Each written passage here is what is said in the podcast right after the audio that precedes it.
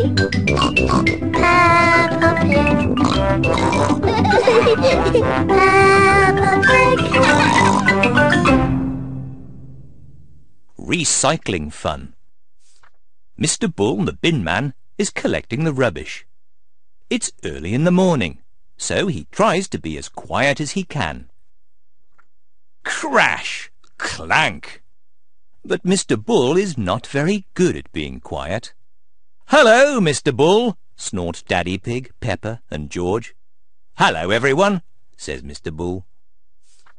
Peppa and George are helping to clear up the breakfast things. We don't put bottles in the rubbish bin. They can be recycled, says Mummy Pig.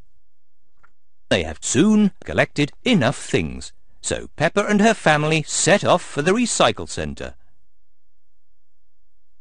Mummy Pig has the bottles, and Peppa has the tin cans. George has the newspapers. Soon they arrive at Miss Rabbit's recycle centre. Miss Rabbit is sitting high up inside a big crane. She is busy recycling all the rusty old cars. It is very noisy. Who knows which bin the bottles go in? Asks Mummy Pig. The green one, says Peppa. That's right, snorts Daddy Pig. Clink, clink. And the cans go in the blue one, says Peppa.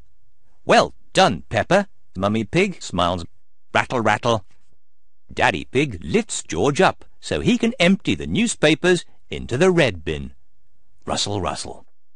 Where's our car gone? Asks Daddy Pig. Stand back, shouts Miss Rabbit from up above them. Miss Rabbit is about to recycle the family's car. Ha ha! Silly me, says Miss Rabbit. I just love recycling. So do we, laughs Peppa, but we also love our little car. Peppa Pig. Peppa